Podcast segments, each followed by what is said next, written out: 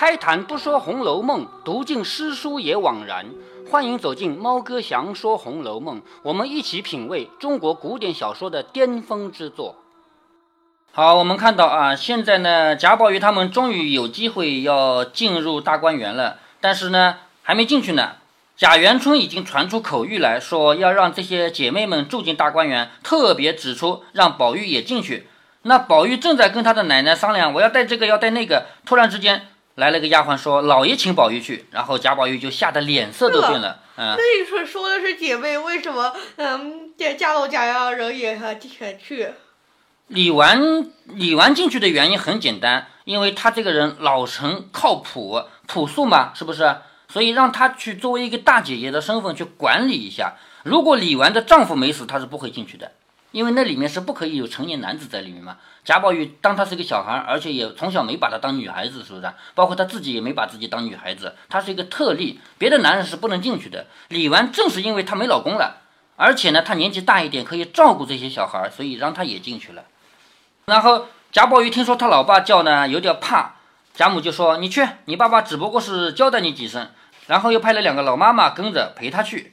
宝玉只得前去，一步挪不了三寸。你看这个描写多细致，一步挪不了三寸。三寸有多少？古代的一寸就是二十几毫米，就是两点几厘米啊，一寸。二十几毫米。对，两点几厘米，那一步挪不了三寸，就一步就走这么多啊，一步挪不了三寸，是吧？他就是这个是夸张的。十厘米。哎，对，这个夸张的说法就是贾宝玉蹭蹭蹭，他怕嘛，不敢去嘛，是不是？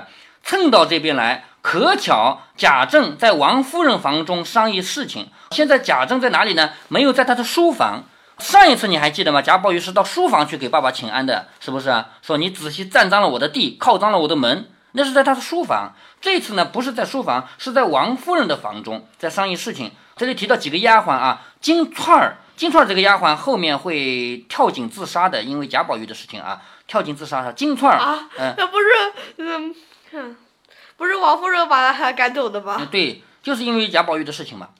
金钏儿还有彩云彩霞姐妹两个，彩云彩霞这两个姐妹呢，有一点就是在贾府里面啊，是唯独跟贾环好的姐妹两个。就是究竟是彩云跟贾环好，还是彩霞跟贾环好呢？作者自己头都昏了，写的前后有点矛盾，咱们就不理那么多。就是这个姐妹两个人跟贾环比较好，那为什么呢？这个就是属于第二名的概念啊。假如说竞选班长了，第一名的人他很有信心，我要去竞争班长，那第二名的人很有可能想想，我竞争班长估计是竞争不了的，那我可以竞争一个劳动委员，是吧？所以他就主动放弃班长的位置，他去竞争劳动委员，往往就往往就会这样，是不是啊？所以在彩云彩霞这里，他如果也想去嫁给宝玉啊什么的，他根本就没这个指望，但是他笼络一下贾环，也许将来能嫁给贾环，是不是？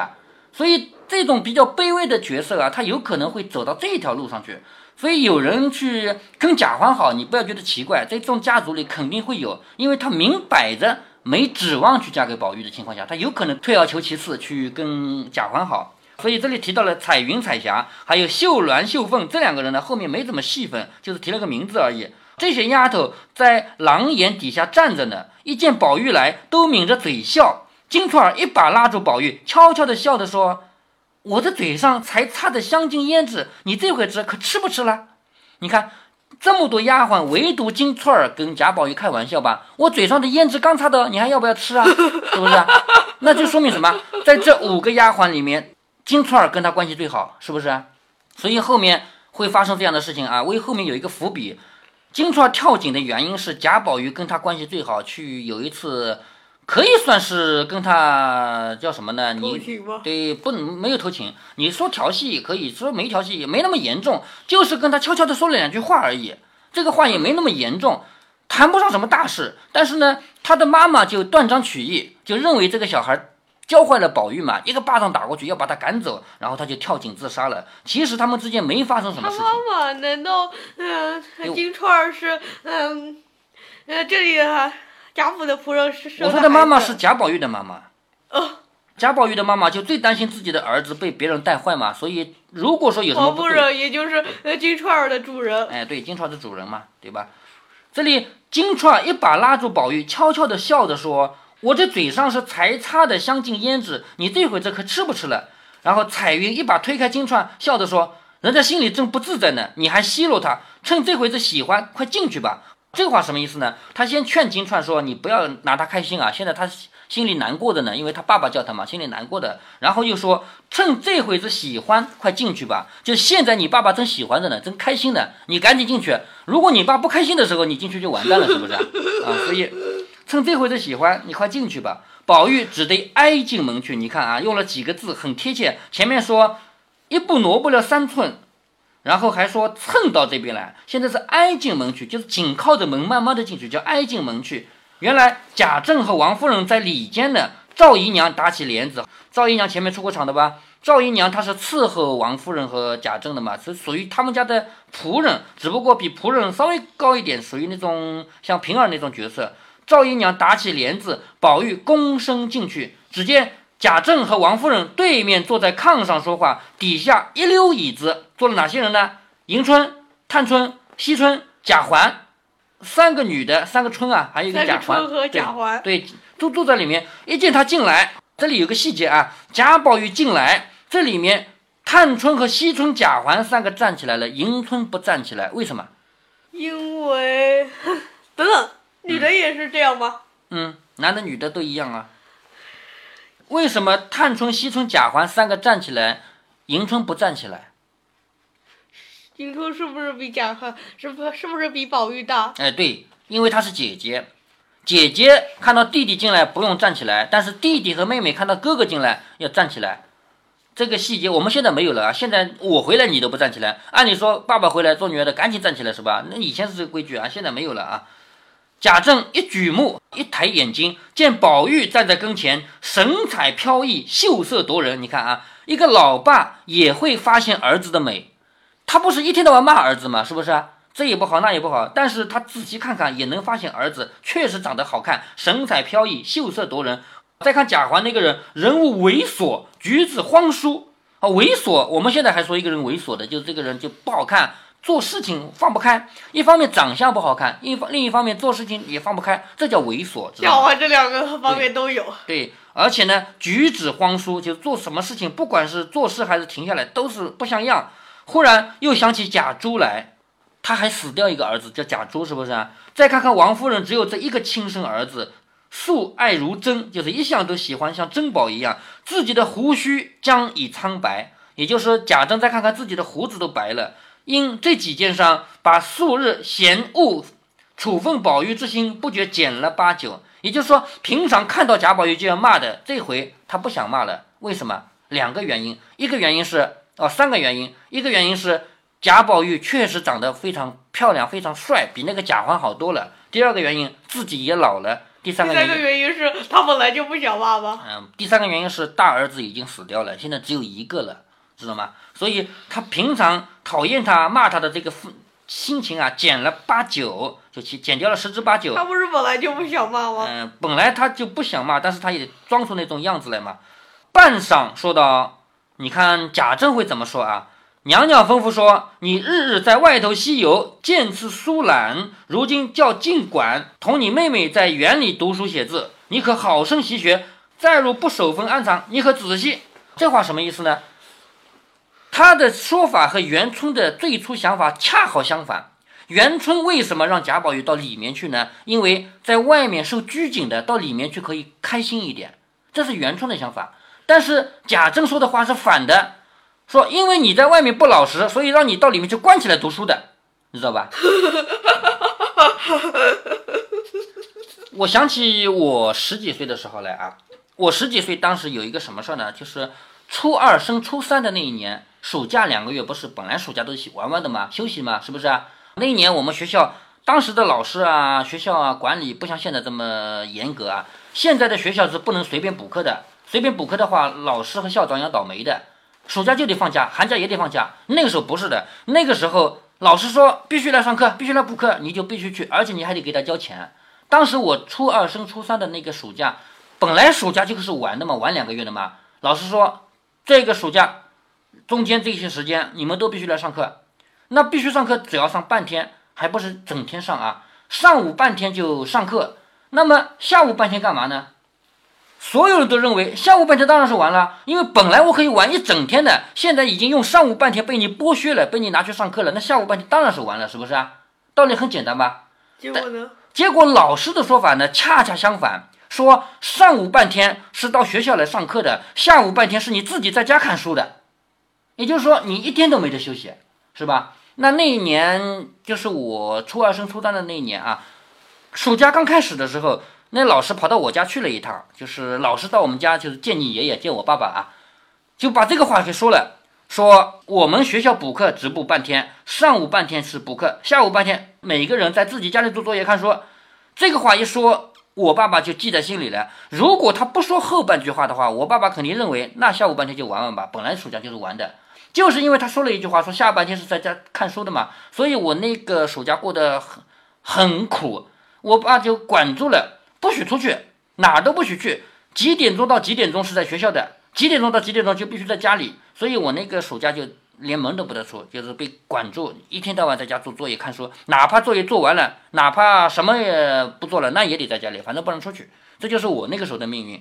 所以我现在读《红楼梦》又想到了那个命运啊。那你看贾政这个人，明明我看那老师的意思是说，嗯、呃，那这，那下午休息的时候，一天也要注意学学习。对呀、啊，可是老师这样一说的话，作为家长他会怎么想啊？家长说，哦，老师说了，下午要自己在家做作业的，那就自己那就看住呗，别让他出去呗，是吧？现在的贾政他也是从这个方面理解的。实际上，下午还是很。还主要是玩，对吧？实际上整个暑假就是玩的，干嘛上午要去补课啊？你觉得呢？我是说按照老师的、呃嗯、决定。对啊，老师决定，既然你只补上午下上午半天，那下午半天你管我干什么？是不是啊？是吧？本来你就剥削了我半天嘛，暑假不是全天玩的嘛。现在我们回到《红楼梦》，《红楼梦》也是这样的。元春的意思就是贾宝玉在外面太受拘谨了，太苦了，让他就让他到园子里去散散心吧，在那里面可以快乐一点的。但是他爸爸不这么认为，他爸爸说娘娘吩咐了，你天天在外面玩，要管住你，所以把你关到园子里去读书去了，就这么说了，是吧？说你可好生学习，再如不安分，你可仔细了。宝玉连连的答应了几个是，王夫人便拉他在身旁坐下，他子弟三个依旧坐下。细节来了啊，贾宝玉如果不坐的话，那三个站着的一直站着不能坐，贾宝玉坐下以后，他们三个可以坐下来。王夫人摩挲着宝玉的脖颈，说就是摸着他的这个脖子啊，摸着脖子说前儿的药丸都吃完了。你看啊，爸爸和妈妈对儿子的态度截然相反，爸爸就是板着脸，好好学习，你要不好好学习，当心你仔细你啊。贾宝玉还要吃药，嗯，大概吧。做妈妈的是不一样的，说前儿的药丸都吃完了，宝玉答道说还有一碗。王夫人说明儿再取十碗来，天天临睡的时候叫袭人服侍你吃了再睡。他安排的很仔细吧，拿多少来，叫谁服侍你吃。宝玉说只从太太吩咐了，袭人天天晚上想着打发我吃，自从你上次说了以后，袭人每天晚上都想着他就给我吃。贾政问袭人是谁，也就是说作为一个老爷他是不会管家里的仆人这个事儿的嘛，怎么有这样的名字啊？袭人是谁？王夫人说是个丫头。贾政说丫头不管叫什么就好了，谁起这样的名字的？就是起个名字叫袭人，是不是啊？是不是？呃，他他觉得丫头怀的名字，哎、呃、呀，不是太好听。每个人的习惯不一样嘛。我们知道贾宝玉给自己的丫鬟和小厮起的名字都很有诗意，对不对？但不像贾母的名字，贾母的丫鬟名字，贾母的名丫鬟名字都是呃宝贝，都是那些比较俗的东西，比如说珍珠琥珀啊什么的，虽然是很值钱啊，但是很俗的。而贾宝玉给他的下人起的名字是很有诗意的嘛。林黛玉也是，哎，但是贾政他觉得这样怪怪的，丫鬟叫什么名字不行啊，非要起这样刁钻的名字，谁起这样的名字的？王夫人见贾政不自在，便替宝玉掩饰说是老太太起的。你看王夫人骗她老公是老太太起的，那这个话贾政当然不相信了，老太太不读书怎么可能起这样的名字，是不是啊？说老太太起的，说是贾政说老太太怎么知道这样的话，一定是宝玉，骗不过吧，是不是啊？因为贾母是不读书的人，她怎么可能起这样的名字啊？一定是宝玉。宝玉见瞒不过，只得起身回道。你看儿子回答爸爸的话要起身，只得起身回道，因素日读诗，曾记古人有一句诗云，花气袭人知昼暖。在这里提到了啊，前面你还记得吗？袭人刚出场的时候，作者说贾宝玉给他起名字叫袭人，是因为有一句诗叫花气袭人省略号，没提，是不是啊？这里提出来了。应嗯，提这个句诗，我忽然想起，呃，好像有什么芳气袭人是酒香。哎，对，那这是什么？那个是秦可卿房间的对联，叫嫩寒锁梦因春冷，芳气袭人是酒香，知道吗？这句话叫花气袭人之昼暖。为什么根据花气袭人之昼暖起了一个袭人的名字呢？因为袭人姓花，是吧？花袭人嘛，是因为这个原因。但是呢，在前面提到的时候，我前面就给你留过一个坎儿啊，就是书本的第三回吧。第三回提到袭人的时候，作者说因想到花气袭人之句，给他起了个名字叫花袭人，没有提整个的这个七个字叫花气袭人之昼暖。为什么前面不提后面提呢？我跟你提到过啊，好的作者写文章前后不会重复，哪怕这么厚一本书他也不重复。但是花气袭人之昼暖后来的确还重复了一回，那是后面的事儿。为什么呢？因为有一个人跟袭人将来注定是夫妻关系。你还记得袭人最后要嫁给谁吗？不记得了，不记得啊。袭人最后的命运是嫁给一个唱戏的人，这个唱戏的人将来脱口而出说了一句话，叫花气袭人之昼暖。在《红楼梦》里面，时时刻刻都有都有这样的因果关系。既然这个人脱口而出说出来的是花气袭人之昼暖，那就注定了他和袭人之间的因果关系。这个是呃，呃曹雪芹喜欢说的暗示吗？嗯，曹雪芹这本书从头到尾都有暗示啊，都有这样的伏笔。好，我们这句话先放下啊。说贾宝玉回答他爸爸说，我记得古人有一句诗叫花气袭人之昼暖，因这个丫头姓花，便随口起了这个名字。那王夫人赶紧要说话了，因为她就怕老公骂儿子嘛，是不是啊？王夫人忙说，宝玉你回去改了吧，老爷也不用为这个事生气。就说她两边都劝劝，宝玉你回去改掉吧，不用这个名字了。而且跟她的老公说，你不要为这种小事生气吧，这种事情算什么呀，对不对？贾珍说，究竟也无碍，又何用改？就是既然起都起了名字了，何苦又要去改改，是不是啊？只是可见宝玉不务正，专在这些浓词艳赋上做功夫。也就是说，从这个名字我就知道贾宝玉这个人不务正业，不好好读书，专门想这个东西。对了，嗯，四书五经上是不是没有呃关于这些事呃东西的？这个究竟从哪个书里出来的我不知道啊，但是就算有吧，也不要用在这上面吧，就是你读四书五经也不要用在给丫鬟取名字这种事情上嘛，对吧？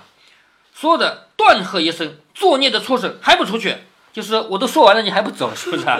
还不出去。王夫人也忙道，去吧，只怕老太太等你吃饭呢。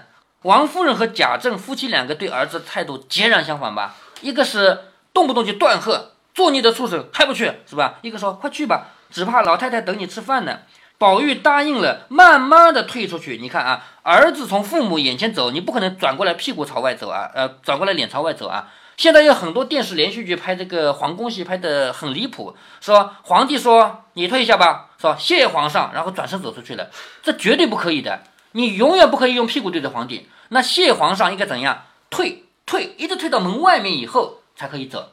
现在很多电视瞎拍，这样会不会撞到？呃，撞那也活该啊！再说你小心一点不就行了吗？是不是啊？啊，现在很多电视里面说一声谢皇上，转身就走出去，这个是不合法的啊！那时候不可以。那在家庭里也是这样，贾宝玉要离开父亲，他也不可以转身屁股对着老爸走掉，不可以的，他只能退出去。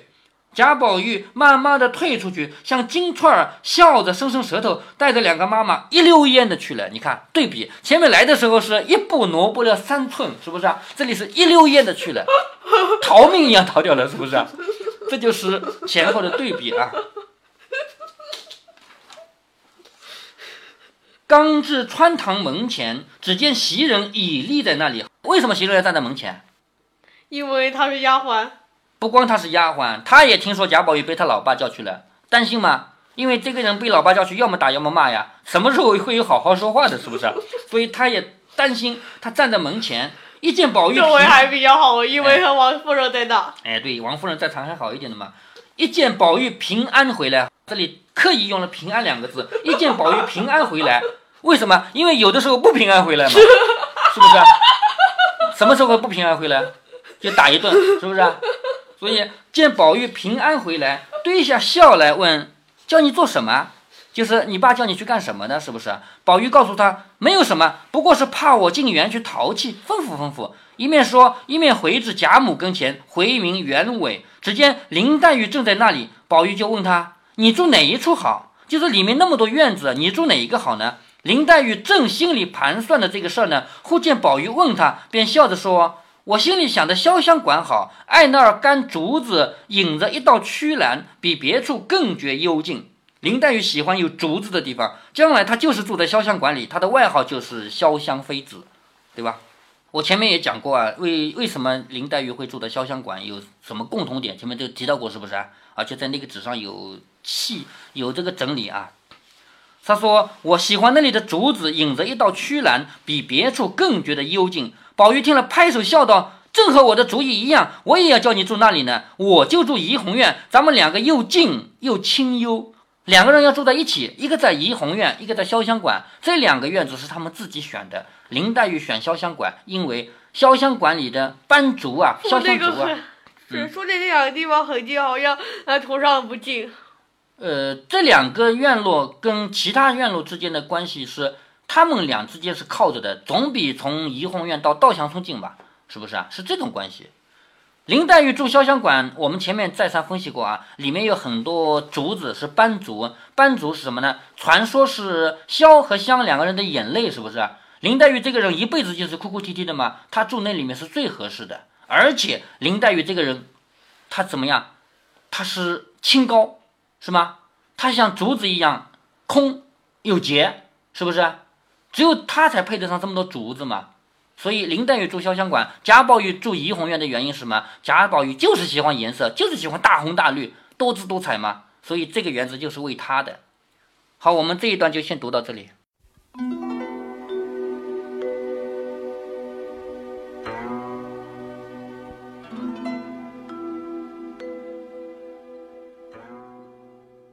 就在贾宝玉他们即将住进大观园之前，我们看到贾政又出了一回场。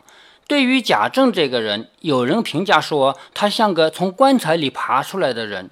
其实贾政这个人整天死板着脸，既有性格的成分，也有角色的成分。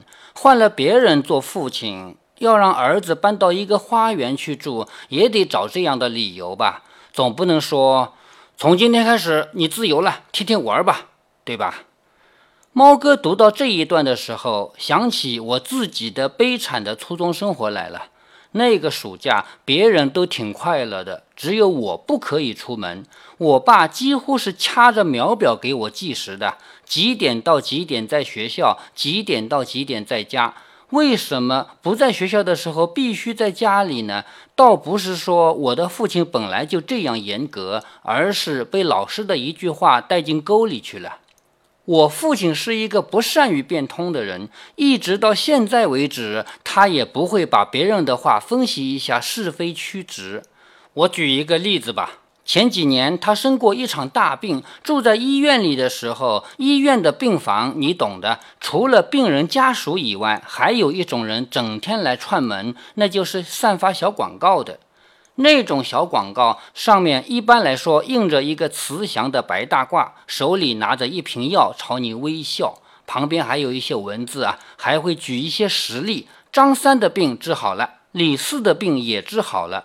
我父亲拿起这样的小广告看了看，跟我母亲说：“这样好的东西，他们两个肯定又不相信。”我父亲嘴里说的他们两个就是指我们兄弟俩，因为这样的东西只要让我们知道，我们都会拒绝。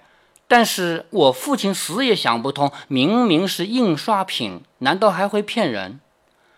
明明是印刷品，难道还会骗人？在我父亲的眼里，非但印刷品都是真的，非但电视里都是真的，非但广播里都是真的，只要是一个人跑来跟他说过的话都是真的。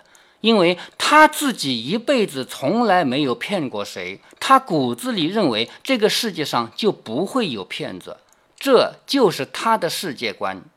所以我初中的时候被严格看管起来，一秒钟也不可以离开家门，其实不是我父亲的本意，是因为那个老师跑来说了一句话。说上午在学校里上课，下午自己在家里看书和做作业。只要老师没有这样说，那我就是自由的。你想啊，以往要上一整天的课，但是回家以后也可以东家西家串门，也可以上街玩。为什么到了暑假，只要上半天课了，反而不让串门，也不让上街了呢？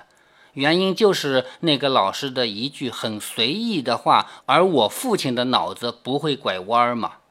所以我的父亲和贾政是不一样的，贾政是故意曲解元春的意思，我父亲是从来都不会曲解任何一句话。如果您觉得猫哥的读书分享有益有趣，欢迎您点击订阅，这样您将在第一时间收到猫哥的更新提醒。如果您有什么要对猫哥说的，不管是赞还是批评，不管是提建议还是唠唠嗑，欢迎您在节目下方留言。您也可以加猫哥的公众号，四个字，猫哥在线。您还可以加入猫哥的听友群中，微信群呢用语音节目没有办法说清，还是 Q Q 群方便，群号为八四九九六六八九九。不管加入 Q Q 群还是微信群，还是在节目下留言，还是在公众号留言，您都可以围绕着书中的智慧和读书的乐趣畅所欲言。好，再见。